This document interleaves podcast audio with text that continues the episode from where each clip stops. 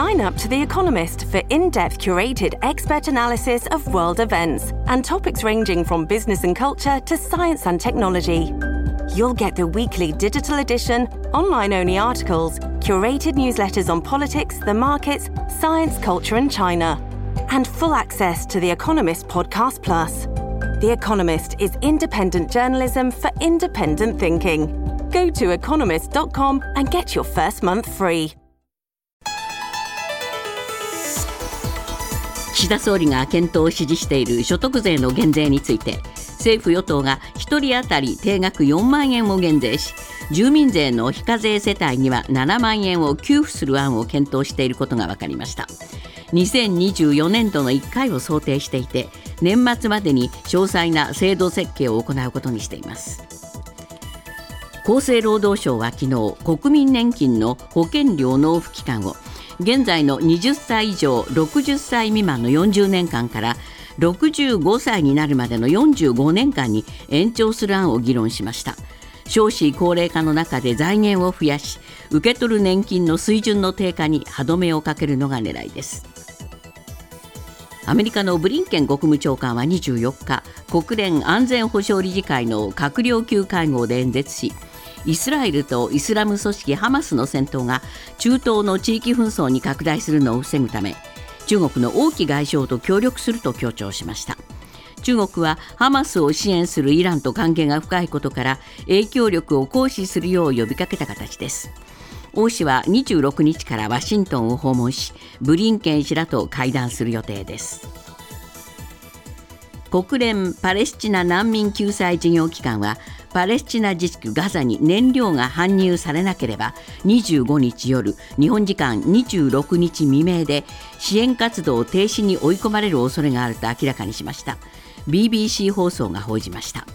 ガザとエジプトの境界にあるラファ検問所、ラファ検問所から人道支援物資が搬入されていますが、イスラエルはハマスが戦闘に使う可能性があるとして搬入の燃料の搬入を拒否しているとされています。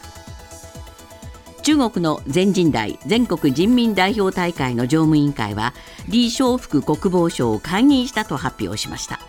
しちがつには外相も解任されていて、大臣が相次いで解任される異例の事態となっています。ロイター通信は、李氏が軍事装備品の調達をめぐる疑惑で捜査を受けていると報じました。アメリカのトランプ前大統領がにせんにじゅういちねんからにじゅうにねん、世界平和統一家庭連合、旧統一教会の関連団体 ユーピーエフ からビデオ出演さんかいの講演料としておよそにひゃくごじゅうまんドル、当時のレートでおよそさんおくえんを受け取っていたと今朝の毎日新聞が報じました。一方、 ユーピーエフ はやはりビデオに出演していた安倍元総理には報酬は払っていないとしており、なぜ無償で引き受けたのかという疑念が残ります。東京地検特捜部は昨日、東京都江東区の木村弥生区長を任意で事情聴取したことが分かりました。今年しがつの江東区長選挙の期間中に、木村区長の陣営が動画投稿サイト YouTube に投票を呼びかける有料の広告を流したとして、区民が公職選挙法違反の疑いで刑事告発していました。今朝のニューヨーク株式市場、ダウ平均はにひゃくよんドルきゅうじゅうななセント高いさんまんさんぜんひゃくよんじゅういちドルさんじゅうはちセント、ナスダックは ひゃくにじゅういちてんごご ポイント上昇し いちまんさんぜんひゃくさんじゅうきゅうてんはちはち ポイントで取引を終えました。一方、為替ですが、ドル円はいちドルひゃくよんじゅうきゅうえんはちじゅうごせん、ユーロ円はいちユーロひゃくごじゅうはちえんななじゅうさんせんで推移しています。続いてスポーツです。アメリカのプロバスケットボール エヌビーエー が日本時間の今日開幕します。八村塁が所属するレイカーズは昨シーズンの王者のナゲッツと、渡邊雄太が所属するサンズはウォリアーズとそれぞれ敵地で対戦します。ニュースズームアップ。悪化するイスラエル・パレスチナ情勢をめぐるさまざまな動きが出てきました。国連安全保障理事会はにじゅうよっか、パレスチナ情勢に関する閣僚級の公開会合を開催しました。またフランスのマクロン大統領はイスラエルを訪問してネタニヤフ首相と会談したほか、イスラム組織ハマスは新たにふたりの人質を解放。さらにアメリカがイスラエルに米軍幹部数人を派遣したことが明らかになっています。ニュースズームアップ、イスラエル・パレスチナ情勢をめぐる国連と各国の動きについて、今日のコメンテーター伊藤義明さんです。えー、まず国連ですね。はい、あの安保理がですね、えー、昨日の夜、まあ、日本時間でいうと今朝未明ですけれども、はい、えー、と閣僚級の公開会合というのを開いたんですね。はい、でこれにはあのパレスチナ自治政府のマルキ外相とイスラエルのコーヘン外相も出てきたと。お互いに顔合わせたわけですね。えー、これはだからあの今回の衝突では初めてのことなんですけど、はい、そこに出てきて、それからあの、えー、と現地を訪問してた、えー、グテレス事務総長もそこに出席したということで、まあ、どういう議論になるかなというのは一つ注目点だったんですけれども、えーえー、と事務総長は当然のことならあの今回のイスラエルのガザ空爆でですね、えー、国連の職員も亡くなられてるんですね、はい、何人か、はい、ですからもうとにかく空爆を非難するということと、人道目的で即時停戦しろということを結構強い調子であの発言したんですね。はい、まあ、言ってみればイスラエルに対する非難をしたと。はい、でこれに対してコーヘン外相はとにかくあのもうそういうことであるならば国連との関係を見直すとあなたが事務総長になってからおかしいぞということで、えーえー、とイスラエル側は国連の事務総長の辞任まで要求すると、えー、こういうことになって、このイスラエルの発言中はあのアラブ関係アラブ諸国の外務大臣はみんな一斉に退場する、退場するっていうね、えーまあ、い, いつものパターンではあるんですが、えー、お互いに、まあ、あのい言い合いをして、えー、議論は結局噛み合わないという、そういう形だったんですね。これアメリカからブリンケンさんも出てきたんですね。えー、出てきてて、えー、あのブリンケンさんは、えー、といつも の,、うん、あの主張を繰り返して、えー、とにかく、えー、と人道停戦あるいは、はい、あの人質解放はあるんだけど、まあ、イスラエルは自衛権があるということで、まあ、これではね、ええ、どうにも先へ進みませんよね。あのーえー、これはもうあの国連の安保理がこれまでも何度か、えーと決議案を 出, そう出してきてるんだけど、えー、全部アメリカの拒否権だとかあのロシアに対する言及がないというようなことでずっと否決されてですね、はい、安保理としてあの国際社会に向けてのメッセージではずっと出せないできたの で, そうですね。今回あの新たな動きとしては、えー、と明日の夜です、日本時間の明日の深夜ですけれども、えー、あのイスラエルとハマスの軍事衝突を議論するあの国連今度総会の方に、はいはい、えー、緊急会合を開くというのが、えー、とアラブ諸国の提案でえー、決まりました。えー、これはあの今申し上げたように安保理が全然機能不全で、うん、えー、身動きが取れないので、えー、やっぱり国際社会に向けて国連として何らかのメッセージ出さなきゃいけないだろうと、はい、いうことで、えー、とこれ国連総会だとひゃくきゅうじゅうさんかこくの総会ですから、はい、えー、とアラブ陣営からもかなりの国が出てくるわけで、うん、ですから、えー、と今回 の, あのイスラエルの地上侵攻ということに、に、えー、対するやっぱり一つの歯止めをかけようという、えー、だから安保理があの機能不全で何もメッセージ出せないんであれば今度総会として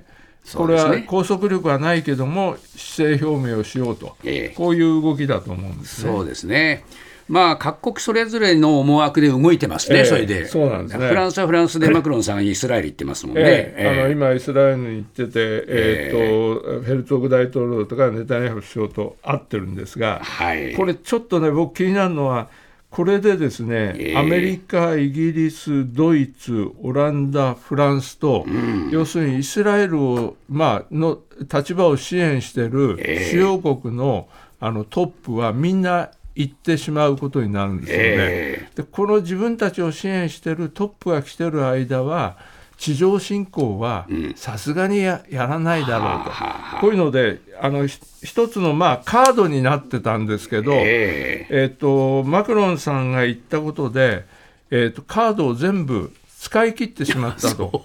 いう形になるので、えー、逆に言うとイスラエルとしてはもう地上侵攻しても、うん、あどっかの顔を潰すようなことにはならないというふうに考えることもできるので、えー、僕はこれちょっとあの嫌な感じだなというふうには思います。そうですか。アメリカはアメリカでですね、えー、どうもイスラエルに軍の幹部を派遣してるっていうんでしょ。いやそうですね、この軍の幹部っていうのはですね、えー、あの海兵隊 の, あの中将が言ってるんですけど、えー、これ何ですか。この人はね、えー、あの例 の, あのイラクの過激派組織の アイエス ってありますよね、えー、これ の, あの掃討作戦を指揮した人なんですね、はあはあ、ですから、うん、あのあの時も、えー、とシリアの山岳部とかイラクの山岳部で掃討作戦やってるので、えー、言ってみれば市街戦の経験がものすごくある。なるほど、えー、こういう、えー、テロ組織に対する市街戦の経験がものすごくあるので、この人をトップとするチームが言ってるということは、えーえー、とガザ侵攻をして地上戦を展開するイスラエルに対して、えーやっぱり何らか の, あの実践的なアドバイスをするようなそういうことではないかなというふうに。ということはアメリカはそのイスラエルのガザへの地上侵攻を後押しするってことになりますか。いやもう、えー、と少なくとももうあの黙認すると、はあ、それはもう、えー、と停戦を求めたり、それから人道目的の物資を入れるとか人質解放をしようということは言ってますけども、えー、イスラエルが、えー、とハマスを壊滅させるために地上軍を送り込むことについてはもう仕方がないと。これはまあだから言ってみればえっと、協力しようということですよね。これこれだけどアメリカ批判されますよね。いや そ, そ, それはもう覚悟の上ですか。いやもうこれはあのアメリカとすればイスラエル側に立つということはもう言ってるので、これはもう昔からそうですもんね。そうなんですね、えー、もう歴史的にそういうふうな関係を持ってる特別の関係の国ですので、えー、あのアメリカとすれば、えっと、もうやる以上はあの支援しようと。こ, ういう こ, とはこれイランどうします。イランはですね、僕はあの表立っては動けないと思います、うんうん、あのいろいろ言われているような、えー、とヒズボラというレバノンのイラン系の組織、えー、あるいはあのフーシ派というイエメンのイランが協力している組織なんかがいろいろ動くことはあっても、うん、イラン本体は動けな い, ない、うん、それはあのアメリカも十分、えー、と分かっているので、えー、空母をあのに隻空母の打撃群でやってますよね、はい、あれ東地中海ってまさにあの ガ, ガザの沖合に一つ置いといて、うん、もう一つあの 行, く行く空母もそこに行くはずだったのを急遽今ペルシャーに行かせてる。あイランですよね。ペルシャーとは今回の関係ないわけですから、えー、何を睨んでるかというとまさにイランの動きを牽制しているということなんで、イランもなかなか動きが取れないと思うんですね、うん、そうなるとこういうその民兵組織とかそういうものが、えええー、いろいろと活発に逆に動 く, 動くと、ええ、こういうことになりますか。イランの代理として、えー、ヒズボラとかフーシーが何らかのちょっかいを出すというのはあり得ると思いますよね。そうですか。そうなるとまあ本当に戦闘は非常に、えー、過激なものになりますね。いやなりますね。これはあのえっと、僕イスラエルずっと見ててですね、他の国と全く違う考え方をするなと思うのは、彼らっていうのはやっぱりあのホロコーストの記憶っていうのは民族として持ってるので、えっと他の国を当てにしてたらダメだと、うん、自分の身は自分で守らなきゃダメだってもう染みついてるんですよね、えー、ですから今回あのハマスという敵から攻撃を受けて犠牲が出たと言ったら、もうとにかく絶対にその敵を倒すと倒さ叩かなければ自分の身は守れないぞというのがなんか民族の記憶として持ってるようなものですよね。ですからもう地上侵攻は絶対やると、やると避けられない避けられないように思いますね。ニュースズームアップ。岸田総理の所信表明演説に関する各党の代表質問が昨日衆院本会議で始まりました。岸田総理は経済対策の遅れに関する批判に躍起となるだけで具体策には触れませんでした。こうした中、昨日は岸田総理が検討を指示した税金の具体的な還元策が判明。所得税をひとり当たり年よんまんえん減税し、非課税世帯にななまんえんを給付する案が検討されていることが分かりました。ニュースズームアップ。代表質問で具体策を語らない岸田総理、一方で具体的な金額が出てきた税金の還元策。伊藤さん、まあ、あ岸田さんはこうなりますよね。いやそうなんですね、えー、特にあの代表質問というのはあの前日の所信表明を受けて事前にあの質問を出して、えー、それに対してまあ官僚が答弁を用意しておいて、えー、あの岸田さんがそれ、それを読み上げるという形にどうしてもなってしまうので、はい、なりますよね、えーえー、面白みはないですし、そうですね、ニュース性も逆に言うとないと、ないということになりますね、えーまあ、ですからむしろその税金 の, その減税策、ええ、こっちの方に目がいっちゃいましたよね。いやそうなんですよね、ええ、ですからあのいろいろ昨日も質問質疑応答は確かにあったんですけれども、ええ、今申し上げたようにあんまり新しみはなくてですね、ええ、それ で, でやっぱり一つの焦点は、えっと、これ経済対策経済対策って言ってるけども、うん、あのそこのところで何を具体的にやるのかということをずっと聞かれたんですけれども、ええ、あのえー、とその国会答弁での首相の答えは所得税減税も含めて早急に検討を進める、うん、こ, ここまでなんですよね。 そうですよね。それからあの給付措置もあの物価高に最も苦しんでいる低所得者の方にスピード感を持って対応する、うん、ここまでしか言わなかったんですね、えー、そうですね。なんですけどその後のあの動きとしてですね、えー、とであの中身は、えーと、政府与党が今考えているのは所得税などを一人当たり年よんまんえん差し引くと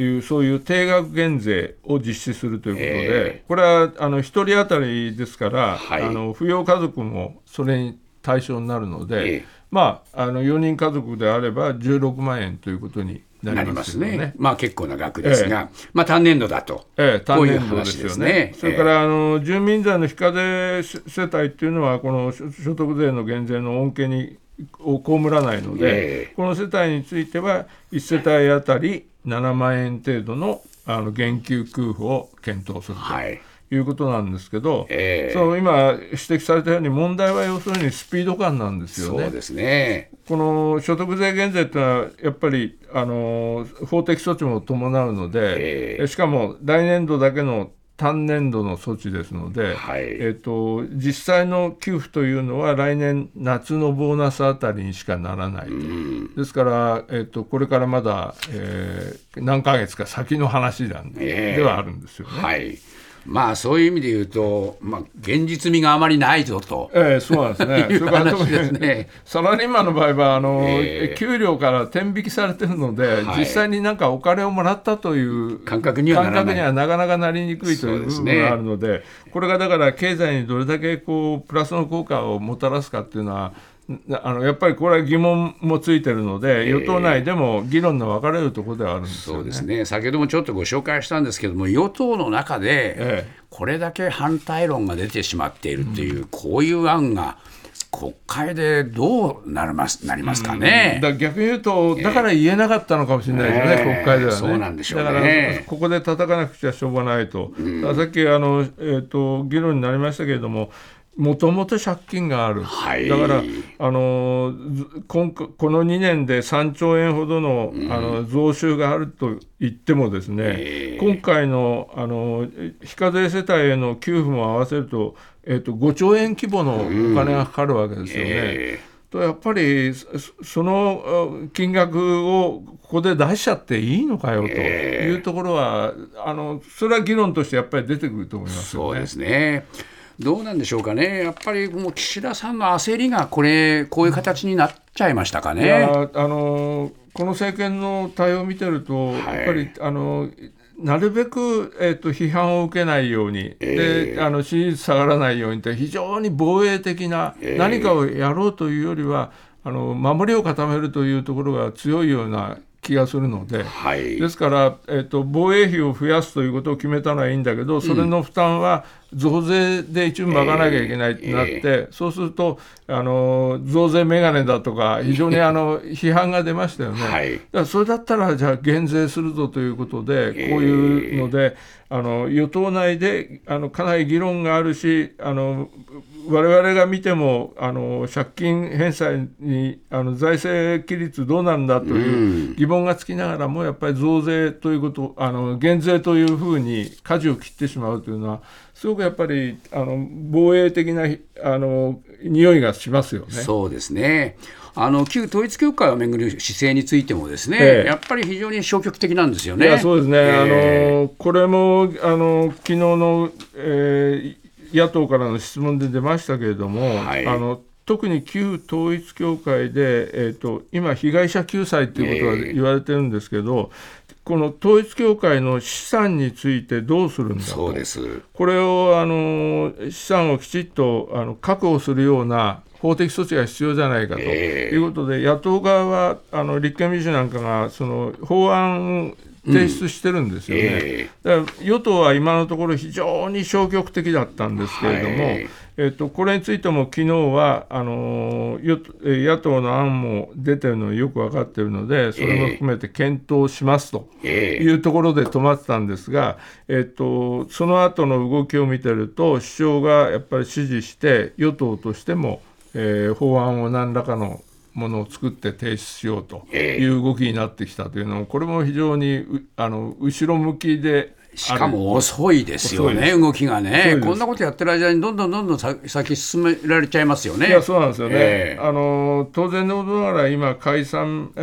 ー、請求もしようというそういうところに来てるんですが、その動きを見れば当然この資産の保全措置っていうのはもう前から分かってる。もう旧統一教会はやりますよね、えー、だからそれ阻止するんだったらもうさっさとやらなきゃいけないのに、慌てておっとり刀でプロジェクトチームですもんね、うん、これも非常にあの野党側が案を出してきたので、それに対して何かやらなければいけないという、えー、そういうあの非常に後手後手の感じがしますよね。そうですね。ですから出してくる話が結局人々の心につながらなくて、うん、支持率も上がらないと、こういう循環になってしまいますね。